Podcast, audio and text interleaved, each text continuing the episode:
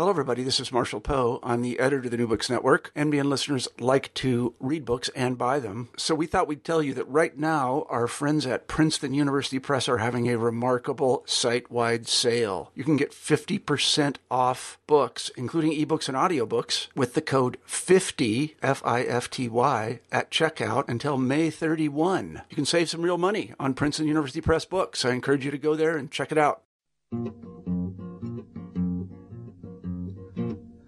Со двора подъезд известный под названием «Черный ход». В том подъезде, как в поместье, проживает черный кот. Он в усы усмешку прячет, темнота ему как щит. Все коты поют Hello everybody, welcome to New Books in Russian Eurasian Studies. I'm Sean Guillory. In this episode I spoke with Barbara Engel about her book Breaking the Ties That Bound, The Politics of Marital Strife in Late Imperial Russia. Barbara Engel is a distinguished professor emerita in the history department at the University of Colorado. She specializes in Russian and Soviet history with a particular focus on the social history of women. Her works include Mothers and Daughters, Women of the Intelligentsia in 19th Century Russia, Between the Fields and the City, Women, Work, and Family in Russia, and Women in Russia, 1700 to 2000. For more, here's my interview with Barbara Engel. Hi, Barbara. Hi, Sean. Welcome to New Books in Russian Eurasian Studies. Glad to be here. Uh, thanks for joining me to talk about your book, Breaking the Ties That Bound The Politics of Marital Strife in Late Imperial Russia. Uh, just to start out, uh, why don't you tell me a bit about yourself and why you wrote a book about marital strife in Tsarist Russia? Okay. Um, as some of the people who listen to this might know, I have made a career of writing about the lives of women in Imperial and Soviet Russia um, and have been doing it for a very long time. And about 20 years ago, and I've published books about revolutionary women. I have uh, published books about peasant women and their um, incorporation into urban life, um, and more. And and finishing the book, the major research project before this one, um, I stumbled with the help of an archivist at what was then uh, Central State Historical Archive into a cache of really remarkable documents. And what that cache did was enable me in the book Between the Fields and the City Women, Work, and Family in Russia to give women's voices.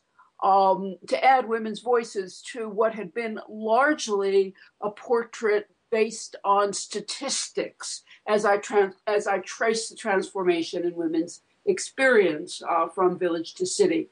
And the reason that this um, this cache of documents enabled me to do that is because it tracked um, the breakdown of marriages among a wide variety of social strata, um, including, rather to my surprise, the peasantry. So I came into contact with this this archive, this archival collection, back in 1991 or 1992, and I remember making a mental note to myself you have got to come back to this. This is the basis for a book.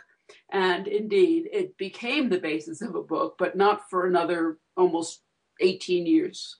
Uh, it took a long time for me to get, get that work researched and even more to write it.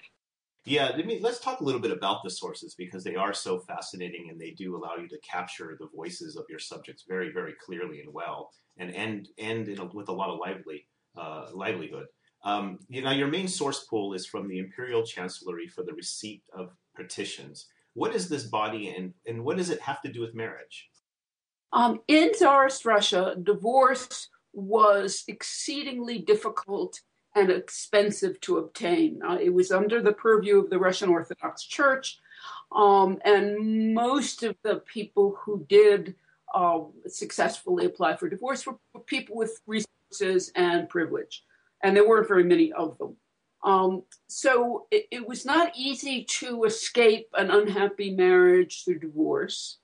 Um, nor was it possible, as it was, for example, in the United States, to simply move away and pick up elsewhere because Russia had an internal passport system, which which which incorporated into its purview just about everybody. Um, although some more privileged groups had an easier time obtaining a passport than did women. And this was an internal passport system, it wasn't an external passport system. Uh, so if a person wanted to move, oh, roughly 30 miles from their ascribed place of habitation, they needed um, the permission of a superior authority if they belonged to a member of a group that, that lacked certain legal privileges. All married women um, had to obtain permission from their husbands to obtain the passport they needed to live and work elsewhere. And what this meant essentially was that separ- marital separation, unless both parties agreed to it, was exceedingly difficult. And it's this, it's in this realm that the chancellery comes in. Um, the chancellery essentially um, was empowered to circumscribe imperial law that required husbands to and wives to cohabit. The law did require husbands and wives to cohabit, and it gave that law patriarchal teeth, as I put it in the book, uh, by giving husbands the power to deny their wives a passport. So, if a woman could make a compelling case to the imperial chancellery for receipt of petitions, the chancellery the could do it and run around the passport law and grant a woman the right to a passport that would enable her to live separately from her husband over his objections. Um, this is not a divorce, it is simply the right to um, live apart from the husband. And so, um, so that so the that's the function of the chancery in this particular case. It had a myriad of other functions, but in my, in for my for my purposes, this was its importance. Mm-hmm. And and what about the files themselves? What do they contain? Um, is it in addition to a petition from a from a woman, um, or I would also imagine also husbands.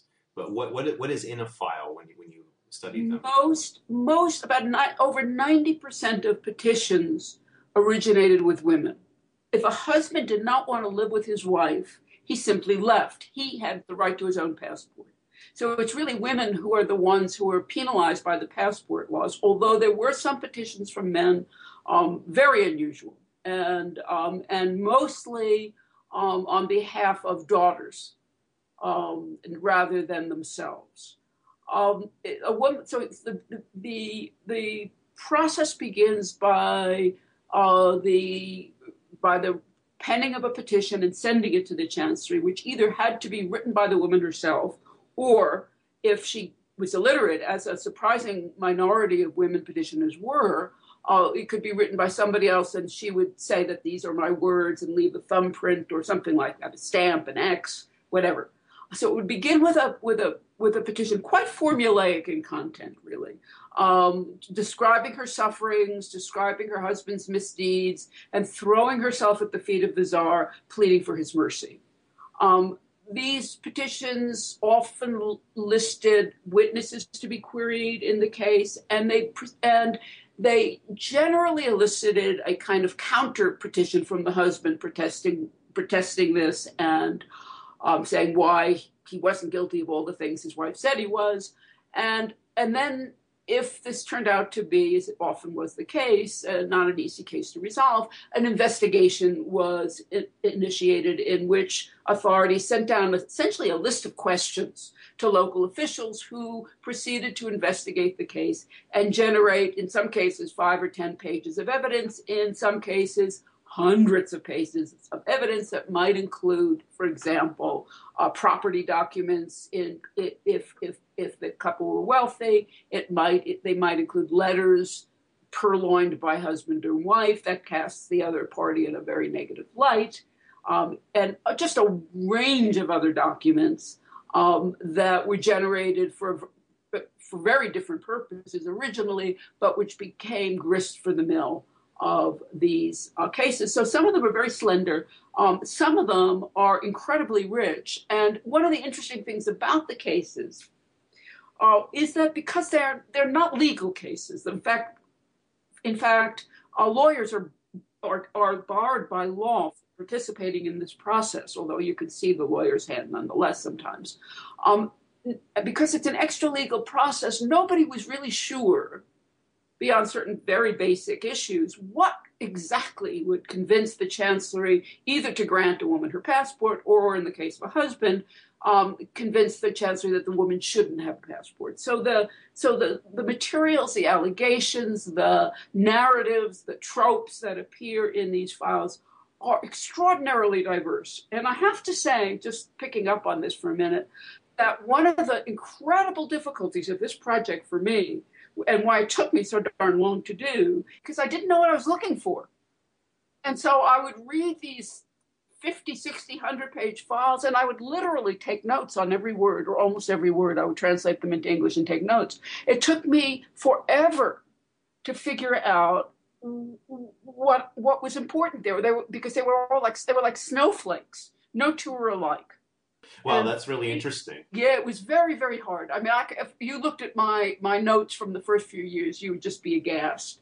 Or sometimes I would miss things that would be important. Once I um, I, I reordered a file by accident that I had read when I was first starting and had dismissed as unimportant, and it turned out to be um, the file that that from which I take the narrative that begins and ends the first chapter, and I completely overlooked its significance. Yeah, I think so we've all me, done that once or twice. so it took me forever. I mean, literally forever. I mean, I had whole chapters that never made it into this book to figure out what was really important, what was at stake here, um, and all the and and the rest of it. I, I have to say, it's quite surprising that they're that diverse because one would think that, given various public conventions, taking you know you deal with with these kind of uh, literary literary sources, but also um, uh, newspaper sources and discussions of marriage. These kind of like almost advice pamphlets of sorts. It, it's surprising that there wasn't a, a, couple of main tropes that or narratives that that women would use. Uh, just based on popular conceptions of marriage and what makes a bad marriage or what makes a bad husband and what makes a good wife, um, I'm surprised that there aren't they they or are they there?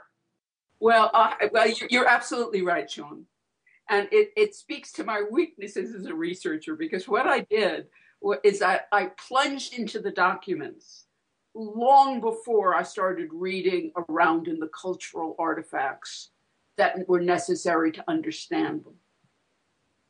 Um, and and I'm not sure that was a mistake really because it because when I was reading started reading the advice literature in the newspapers, it alerted me. I, I having read the files, I now knew the kinds of things that were being picked up because even the prescriptive literature is remarkably diverse. So that so that the documents and the larger cultural context began to work together after a while. But the first few years, no, and even even um, uh, even towards the end, uh, when I was dealing, especially with with laboring classes, uh, which is something I knew a lot about because my last book had been about them. Even there, um, I had really enormous difficulty identifying where the where the where the tropes and the um, themes really lay. It was it's surprising, but I wanted to keep myself partly because I was trying to keep myself open. I did not want to prejudge what I found. Um, now, this book is is very much about Russian women striving for some kind of selfhood or autonomy. Um, one may even make an argument of, of some kind of subjectivity, but not in the Foucauldian sense, of kind of sense of self and, and self worth. Um, how does marital strife shed light on this effort or this struggle? Oh, that's a very good question, and I and I have to say, when I began this project, that's not how I conceived it. Um, but as I began to again work back and forth between the documents and the cult- larger cultural context, rather to my surprise, I saw the way that themes in the larger culture that empowered um, or or attended to. Women's selfhood and subjectivity were shaping the ways that not only that women presented themselves both in their um, original petitions and, and their follow-up life narratives but also in private documents and in the ways that others besides the women responded to the substance of cases. So i could see in the 30 year period that i cover uh, the ways that language changed very subtly, but very interestingly, um, and the way women picked up um, sort of tropes and and um, themes from the larger culture and incorporated them into their into their own stories. I mean, one of the things that that really struck me as I stood back from the book towards the end is the extent to which um, the 1860s, which was a time of new attention to selfhood and subjectivity, um, as a consequence of the emancipation of the serfs, how this new attention to selfhood and subjectivity, which was really part of liberal and leftist discourse in this period, um, became sort of mainstream as part and, and, and as part of of, of what happens in the society in the in the decades that follow. So that what had become what was originally kind of a pushing at um, the patriarchal culture of serfdom became in the it, towards the end of the decade part of the ways that a far broader strata of individuals uh, conceived of themselves and their own possibilities. Mm-hmm. Now, this raises kind of two questions for me. The first one is a class question. Do you find this uh, attempt to find autonomy or selfhood or establish it, express it, one should say, both in more middle class circles, broadly defined, and working class circles? Uh, do you find a similar trend in each? And my second question is where would you situate your book then in the history of Russian feminism? Okay let's do one question at a time. I'm old enough now that I'll forget the second question by the time I get a third of the way through the first. Um, for privileged women, um, the for there's a real social difference. I mean, one of the very interesting things about about my about my um, the, these these petitioners is that that women across the social spectrum complain about much the same thing: marital violence, um, extortion of money, drunken husbands, abandonment. But the ways that they conceive themselves and the way they deal with the situation very much depends on their social status. Uh, for I would say that for women of privilege and education, and the line is not so easy to draw. It's not so straightforward, but by and large, women of privilege and education were the more likely to incorporate um, not um, conceptions of the self drawn from prescriptive literature and, and probably from fiction too, although that's harder to to uh, to account for because the fiction is so abundant. Uh, but so they're the ones who's, who are who are more likely to incorporate, for example, um, the language of um, of rights of some kind um, into their into their narratives. Working class women, poorer women, are much, much more likely um, to speak about the need to work, the need to support their children, the need to protect their income from their husband's depredations. They, they, their sense of rights is, if it, or, or, or their own subjectivity, is much closer to the bone, as it were. Does that make sense? Yeah, it makes sense. I mean, kind of to restate it to for my own understanding, for for lower class women, it's it's more dealing with their everyday life situations, like the need to work because you have to make a living or you have to support the family. Whereas for say more middle class women, the, the sense of autonomy is more in the abstract. It's it's it sounds like it's more rooted in an idea of self and dignity. In dignity, right? Yeah, I think dignity is a place throughout this your book in, in many interesting ways. The fact that I deserve dignity is, is one assertion of that, that sense of selfhood. Right. And let me actually add here um, that one of the really interesting things that I found was that, um, I mean, that, that the right not to be beaten, the right not to be beaten um, for a lower class woman was an act of to feel that I, I, I should not be beaten is an act of considerable self assertion, of which I suspect only a minority of laboring class women were capable. I mean, what, one of the things that needs to be underscored here is that these petitions come. These are not typical marriages, not necessarily because of the abuses they describe, but rather because of the assertiveness of the women to take, who take action to defend themselves in these circumstances. Now, for that second question, how do you situate this book in the history of Russian feminism? Well, the history of Russian feminism is by and large a history of an intellectual mu- movement, activists.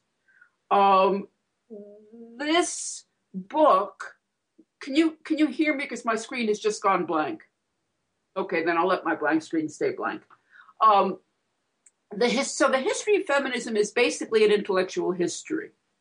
Um, it, it it impinges on my book because it's clear that some of the ideas um, that feminists propounded um, trickle down.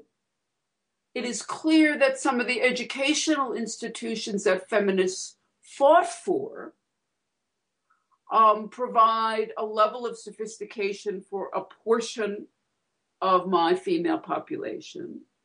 Um, that feminist organizations, including the Society to um, to uh, to defend the rights of women, I think it is in Russian, um, intervenes on behalf of several of my narrators who are otherwise in hopeless situations.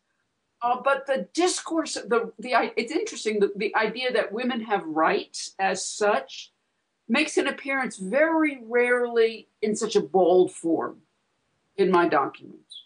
It's more diffuse. It's there, but it's more diffuse, and it's hard to know, frankly, whether which comes first, the chicken or the egg. Whether whether the feminist movement picks up um, steam and um, converts as it does in the early 20th century, um, because of um, oh gosh, let me think. Where was I going with this?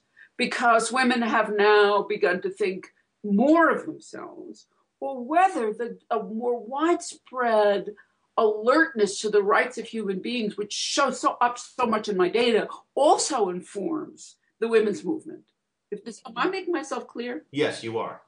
Okay. I have never thought about this before, but it's so it, it runs parallel to the history of feminism with interesting, but I think with interesting intersections that would be worth exploring more fully than in fact I do in the book or have up to now.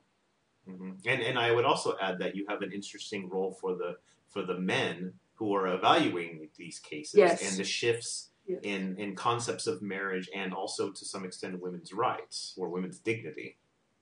You know, one of the points that Laura Engelstein makes in Keys to Happiness is that because of the partly subject position of, to use a broad, liberal professional men, they tend to identify much more fully with women than their counterparts in the West do, up till 1905, when the situation changes quite dramatically. Um, I think that much of what I find in my book, um, illustrates that point very fully. Um, and, and probably the, the place where that illustration comes out more fully and richly is my discussion of domestic violence, where, at, in contrast to the West, where the campaigns against domestic violence are led by women, in Russia they're led by men mainly, and mainly lawyers and jurists and uh, people who hope to bring the law more deeply into family life in some senses to empower themselves as well as because um, they have a great deal of sympathy for the oppressed lot of women. But I think it's important to mention that your your your men in the chancellery aren't really liberals in this sense, or, oh. or, or would you?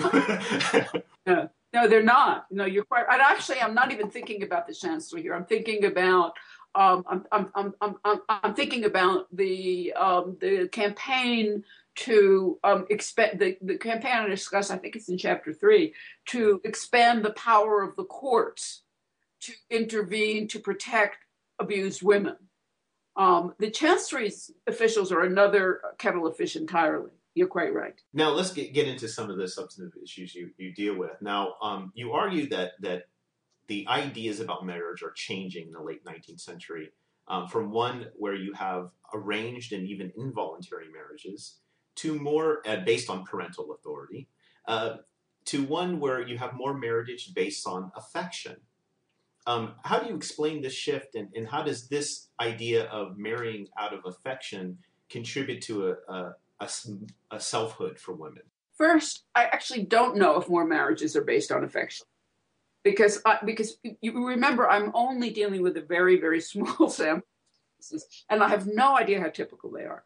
What I found to, to my again, this was the, one of my most surprising findings that uh, that a substantial minority of my women petitioners, most but not all of privileged birth, were including in their accounts of their own travails the fact that they had not married by affection or by their own volition. And I was really stunned by that um, because, um, because when I had read about marriage in other places, including France, where most marriages are arranged, um, such allegations don't seem to have appeared in appeals for separation or divorce. So I, I was really curious about it. And so I traced it back to um, a growing emphasis again in the prescriptive literature, again in popular culture on um, on the it, the process begins actually at the end of the 18th century with the Enlightenment, but it's really in the mid 19th century, again in connection with the new emphasis on the rights of the individual and the rights of selfhood, uh, came a much greater concern with um, honoring the feelings of the women and men in a married couple. So whether this eventuated in a more more more love marriages, I haven't a clue. Uh, what it certainly led to was a sense that marriages that were not made on the basis of love were less likely to succeed and more likely to be unhappy, making marriage by one not by one's own volition a kind of compelling, you know, the compelling um, appeal, not to Chancery officials who could have cared less, uh, but to witnesses and others talking about a case. And so it's part of that larger concern with subjectivity. And of course, there's nothing really more intimately involved in subjectivity than one's intimate and sexual life. And so forced marriage becomes, if, if you're honoring a person's subjectivity and selfhood, then forced marriage becomes a, a really an egregious violation of that very selfhood. And so, um, and so it's, I think it's connected to that. Um, it played itself out um, very, very much in prescriptive literature, uh, which, which spoke largely, although not entirely, of the love marriage as if it were the new norm. Um, I think, I think again, it was far less likely um, among the lower classes, um, marriage by, by one's own volition was much, much less common. Um, parental arrangement of marriage, I think, continued right up until the end of the 20, the 19th century. Um, there was, a, a, as far as I can tell from secondary sources and related sources, um, they, such marriages were now um, maintained less by parent to parent than by making sure that young people socialize in appropriate circles so that if they met a guy and, and or a man met a, a, a, gal and, and they were attracted to one another, you could be pretty sure that that you that the the marriage wouldn't be objectionable to the older generation. So there's a there's a loosening up of courtship that can be traced in the documents, but but in terms of the love marriage being the norm, I don't know. But I, I would also assume because because marriage is a, a, property relationship to a large extent, that then I wonder if you get if you have an allowance for more marriages based on affection, or at least a, a, a t- not more, but a tolerance. Um, um, you, you see it first among those classes for which marriage is not a property arrangement, professionals, um, men and women who make their living with their heads and not through the marketplace, and and also the nobility, um, which I mean, if you there's a joke in in Anna Karenina about um, I think it's Kitty's parents are, are, very upset because you can't you can't arrange marriages anymore, but it's but it's really unclear how are you a daughter supposed to get married. Um, and I think, and this was, and it's said, of course, right after the emancipation of the serfs. So I mean, I think people were talking about this. It was an, it was a matter of social concern. Um, for the lower classes, I think it depends. I mean, if, if a couple worked, um, there's really very little property involved. So the, the property aspect of marriage is chiefly uh, important by the late 19th century for uh, merchants and people who engage in commerce, for which the property transfers of marriage are absolutely key uh, to the success of a business. Mm-hmm. Did you? I, this might be out of the scope of your book, um, but and I, I don't remember if there was a particular discussion, but that do you? I my assumption is is that if you have a marriage is based on affection, that the courtship rituals, the response might be a, a more inflexible courtship rituals that you have more controlled spaces for young men and young women to interact. Therefore, parents may not be able to say arrange a marriage or it might be frowned upon. Um, but they supplement that through other mechanisms of, of control. Well, let me say that a young woman could not legally, a, a woman whose parents were alive, could not marry without their permission. Period. Um, a man, what? I said, well, that's a method of control. Yeah.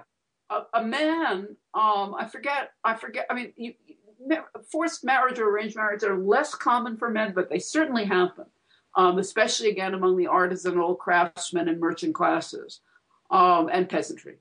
Um, for the peasantry, um, the fathers have a lot of control over their sons because of the way that property worked among the peasantry. A man couldn't go off and have his own farm, for example. So fathers could exert a great deal of control over sons. Ditto for the merchantry uh, because um, because most sons continue to work for their fathers in a merchant household until pretty late. So the degree of, I mean, it really is men who earn their own living who are in a position to go out and find a woman and and and choose her. Um, and it is generally the man who does the choosing, and then it's up to the woman to decide whether she wants to be chosen. And, and, and if she does want to be chosen, then of course it's up to her parents to choose to decide whether um, they will allow her to be. Mm-hmm. Well, let's get into the issue of, of, property a bit because you, your story is has a lot of contradictions concerning men, women's rights, and it's clear because of these contradictions, the the chancellery decisions included class considerations, uh, and here I'm speaking particularly about you women's right to own property, though women had the right to own property. In practice, family tended to trump property law in marital disputes. And then at the same time, we have a reinterpretation of the law in the favor of working class and peasant women concerning domestic abuse. Uh, so, talk about these two issues of property on the one hand, and then we'll talk about the property on the one hand. Then I'll ask you about the domestic abuse when you're when you're finished. First, uh, first of all, the, the, property the property issue is a very interesting one. Alone among um, European nations, in this period, Russian Russian law does not require a married women to give up her right to property. Women could and did inherit property, manage property, buy and sell property, um, have full ownership rights over property, even after marriage. And that's a very important distinction between Russia and Europe.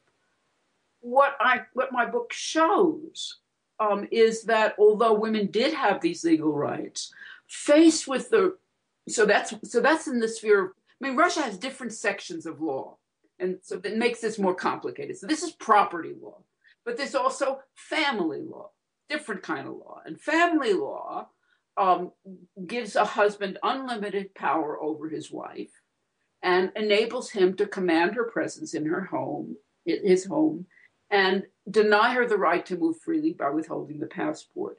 And what I, what I suggest in my chapter is that because of the way that family law, that family law essentially trumped property law, uh, because um, it deprived women of the opportunities to exercise their legal rights uh, because of men's subordinate power. Um, and when these issues came to the to the courts, as they do uh, the courts often decide that property law trumps marital law.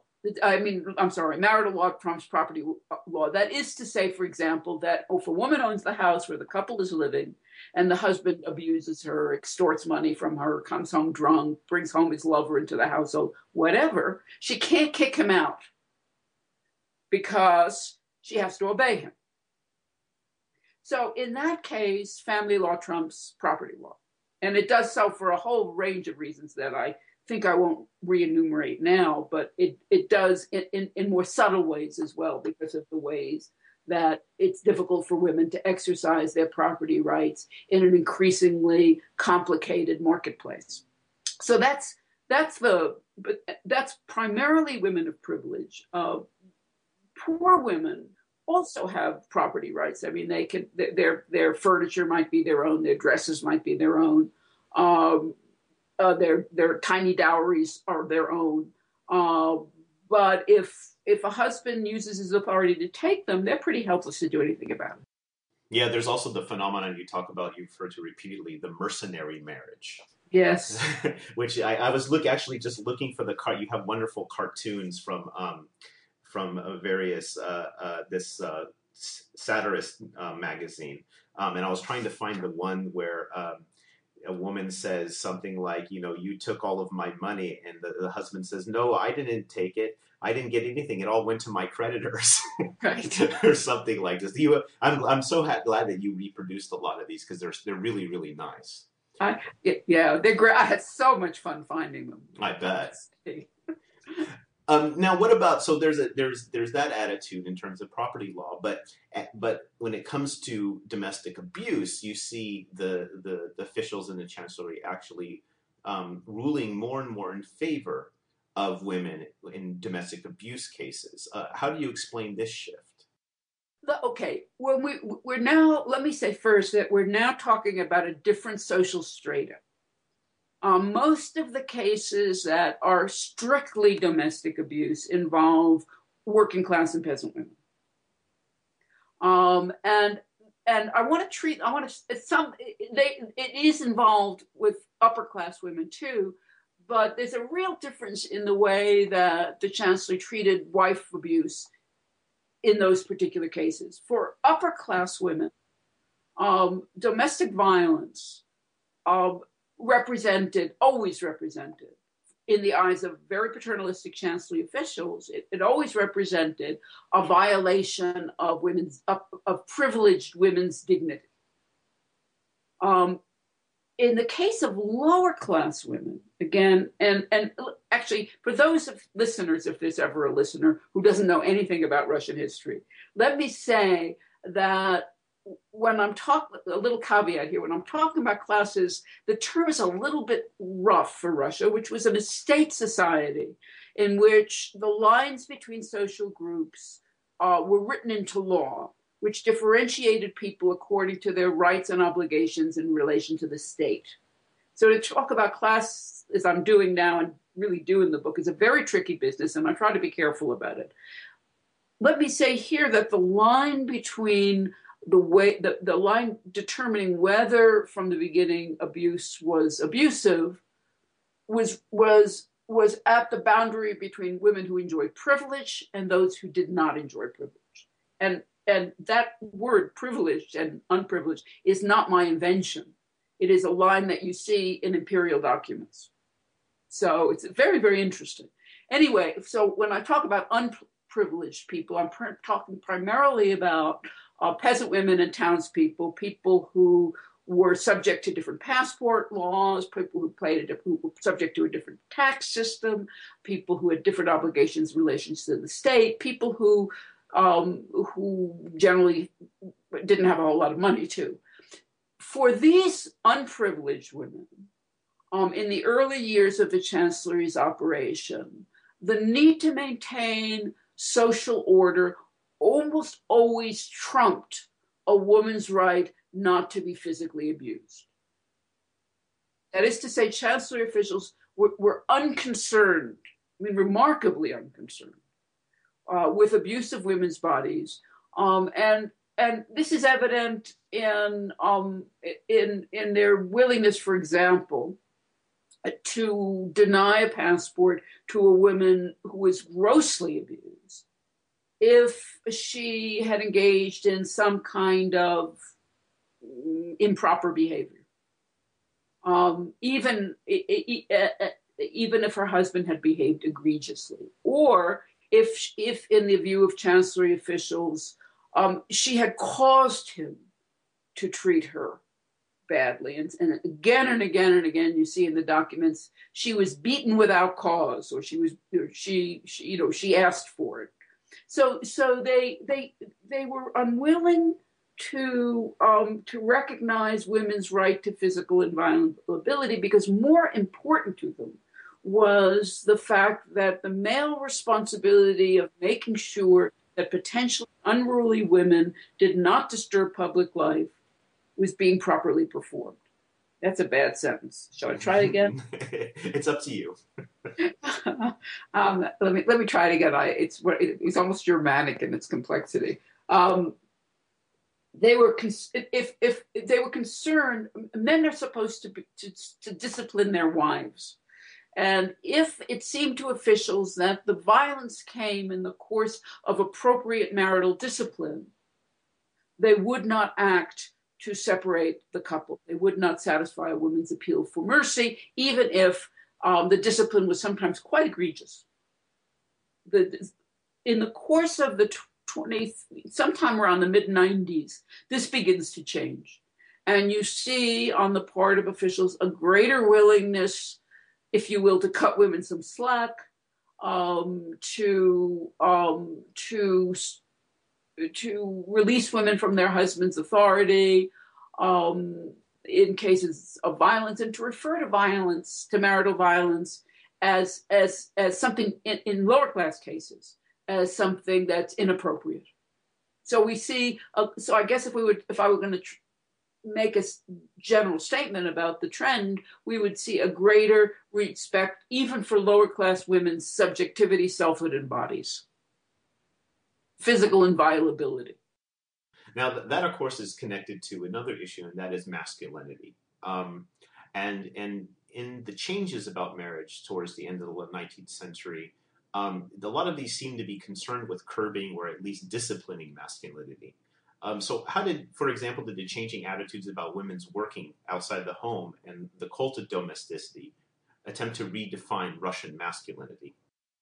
Um, let me let me omit from your question women working outside the home because I actually don't think it does.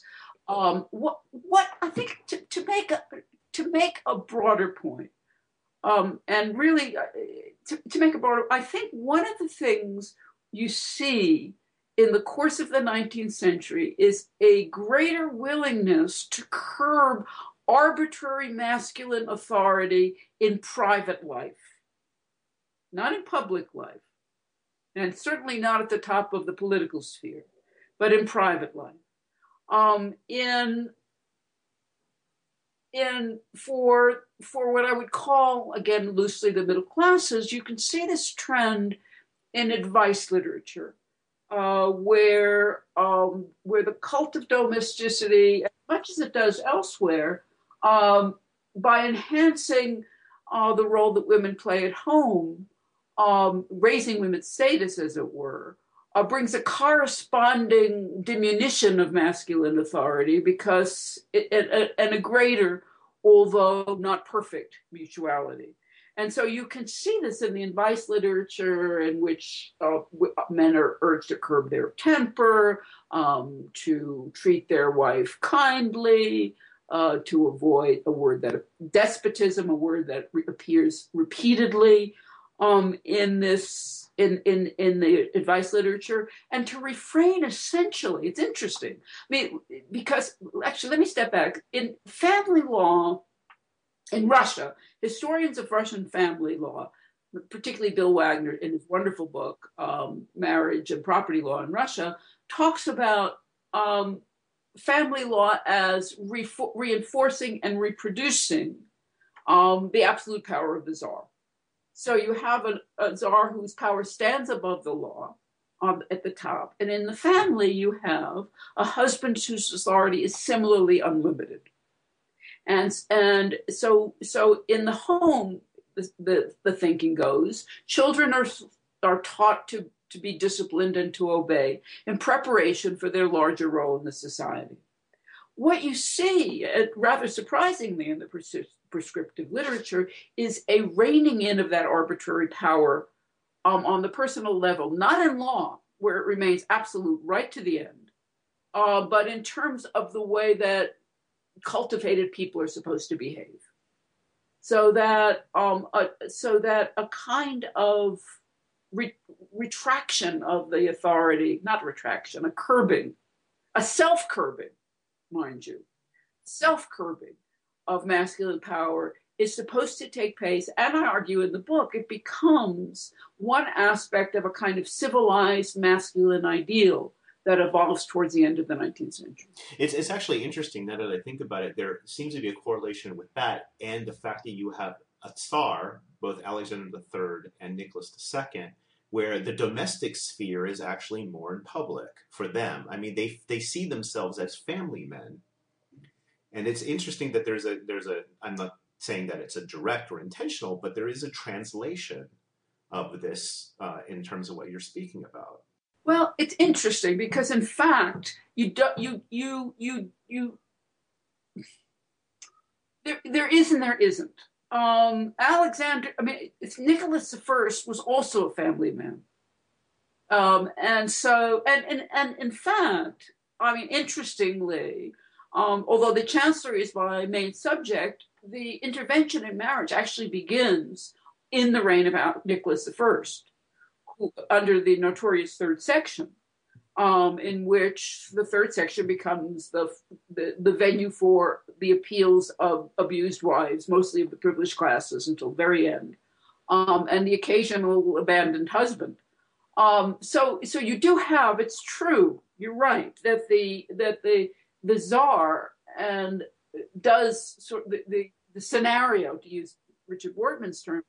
The scenario of the czar does have its corollary in certain social processes. But under Alexander III, um, although it is true that prescriptive literature already begins to to prune back, to use a, I'm not sure it's the right word, but anyway, to prune back the extremes of masculine authority, you don't really see a reflection of this in the chancery at all. It's really under, under Nicholas II that you begin to see a, a, genuine shift. And I, I actually don't know whether that order comes from the top, whether Nicholas II is simply a nicer guy, or whether um, the wh- whether he just cares less and chancellery officials have their head, or whether a new generation of officials, far better educated, many with a legal education, brings a very different sensibility to the task at hand. Yeah, you, you do note that it seems it gets more professionalized it gets more professionalized and and and it becomes it, it, it, it begins to it, officials begin to partake although to a lesser degree of the changed ethos of domesticity that's increasingly pervading the educated circles of society. Well in the interest of time i have two more questions for you. The, the first is about adultery and, and, and the shifting attitudes towards immorality um, in, in terms of adultery and the role adultery plays, because it plays a very interesting role in uh, separations. How does how does adultery work out? Because you actually have a formula, or at least you discern a formula to how uh, a woman could get granted separation from her husband, depending on how each party works in in adultery, figures in adulterous uh, relationship. Here again, we're talking mainly about the lower classes um, and my, my point is that it's in the reign of Alexander II, third, um, if a wife was a, had, had ever engaged in adultery or was suspected of not suspected but had ever been found to engage in adultery, her chance of getting a passport was nil. If a man had engaged in adultery, um, the woman might get her passport.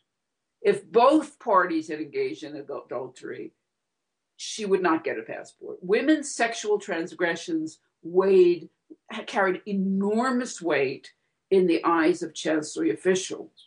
Um, again, I think connected to the concern with social decorum that is there from the first and never ends, never goes away, um, so that men are supposed to control unruly women. However, um, as time passes, um, the the room for maneuver uh, grows larger for women. So that, for example, um, if a woman picks up with a man after she leaves her husband and is in only that relationship, um, it's likely to count against her far less in 1902 than it would have in 1885. There because that a certain degree of female sexual behavior becomes permissible under certain circumstances. And the interesting, um, the interesting way I trace this is through the word debauchery, uh, which is used in the early period quite a lot, and which which involves the kind of dis, dis, disturbance of the public sphere and of public dec- decorum. In the later period, uh, officials, when they decided that a woman who had engaged in illicit sexual behavior nevertheless deserved a passport, would say things like, well, yes, she did have an affair with so and so, but it lasted four years and it isn't the same as debauchery.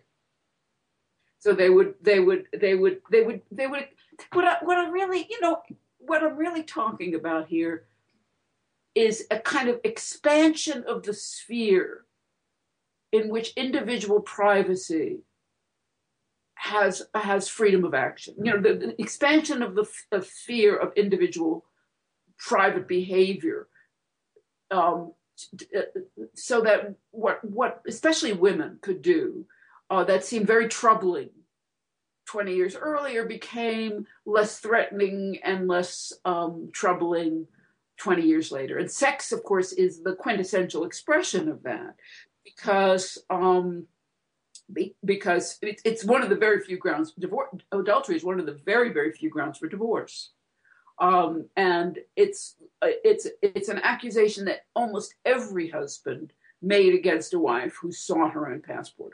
Virtually to men, they would say, "Of course, I beat my wife. She was fooling around with another man." Um, my wife isn't a good person. She had an affair with so and so. So that men would try. So it was it was the it was the kind of the brush with which, if the tar stuck, um, a, a, woman's chances were of, of obtaining her own freedom were very very greatly reduced. But those chances expanded um, as as time passed. But anyway, go on. Yeah, if we had more time, I'd love to talk about the, the intervention of, of the state in terms of surveillance of the private lives of people through these, but that's a whole different subject. I just wanted to mention it's because uh, it, it's through. I think it's throughout the book. It, it so it is. The, as the private expands, well, so does it seems the state's kind of purview over it through the well, it doesn't. No, it it no. The state's do, do you want me not to do this because you're running out of time, or can I can I make a no? Make a make a comment because it's interesting. Um, one of the very interesting things about these cases is if the case seemed ambiguous, the the state would often set up um, secret surveillance over the couple. They might be followed. Um, their neighbors might be asked about them. People who they didn't name as witnesses might be queried about various aspects of their behavior. Their privacy would be completely destroyed. That's consistent throughout this period. That doesn't change, doesn't grow worse. But this, because this is an extra legal body, um, they had the, the secret police at their disposal and they used them um, if they needed them to ascertain the real truth, as they often put it, about a case. So that kind of thing, people being followed. I mean, just remarkable stuff. I mean, there was remarkable. Um, for example, there's one case I forget who it was. It doesn't even make it into the book, um, where where the marriage unraveled at a dacha colony, and every the, the, the railroad people, the dacha quality colony were queried. The workers on the railroad were queried. The neighbors were queried. I mean, all these people whom, whom the couple had never named as potential witnesses in their case um, were, were consulted about what really went on. So privacy was violated routinely. Um, nevertheless, although privacy was violated routinely, the realm of what was considered acceptable private behavior expanded. Um, so we've talked about women, we've talked about wives, and we've talked about men and husbands. Uh, lastly, is our children. Um, uh, you you treat child custody and in, in your last chapter. And so, how did the the state and the Russian um, this this system of adjudicating separations deal with custody disputes? Well, the, the, the chancellery, I think, was was remarkably even-handed, um, and that's partly because um, it's in a position to ignore the law. Well, well, it's it, it's partly because of the the way the law is is it, the way the law is written. Russian law is remarkably um, gender neutral when it comes to parenting. It obligates um, parents to provide for children, not fathers.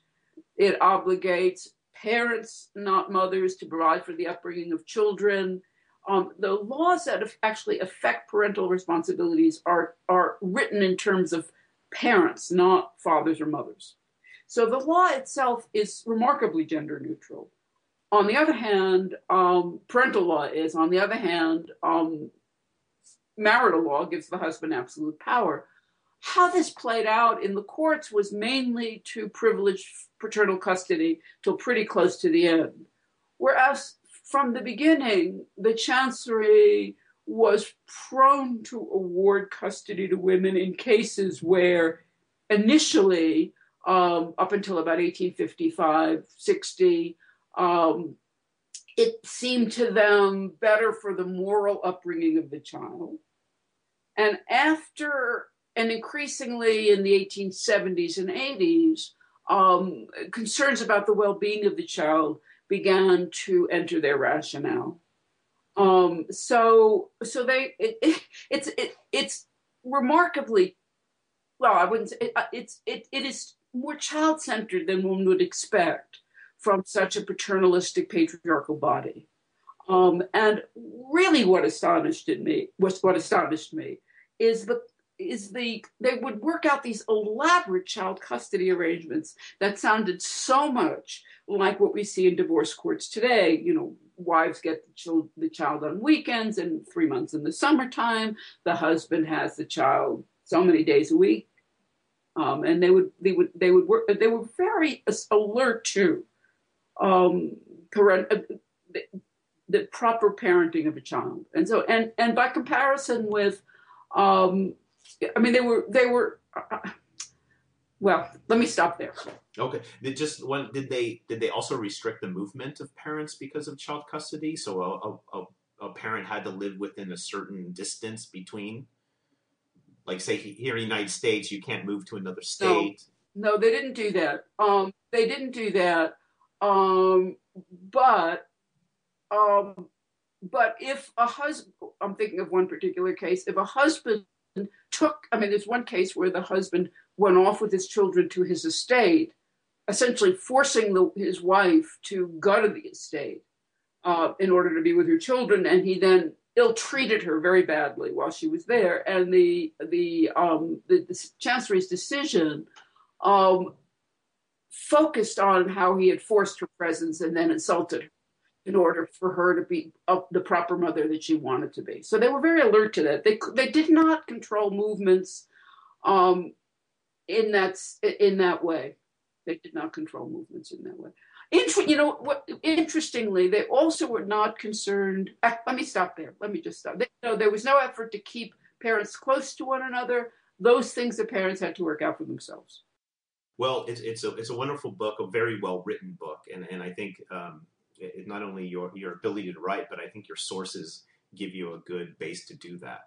Um, they're very lively and, and, and, have a lot of character in them. Um, so thank you very much to talking to me. Oh, you're welcome, John. I've been talking with Barbara Engel about her book, Breaking the Ties That Bound The Politics of Marital Strife in Late Imperial Russia. I hope you enjoyed the interview. Once again, I'm Sean Guillory, your host for New Books in Russian Eurasian Studies. If you're interested in hearing more interviews by the New Books Network, please go to newbooksnetwork.com. Until next time, goodbye.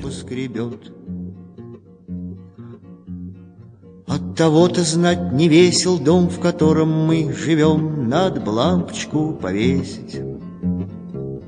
Денег все не соберем,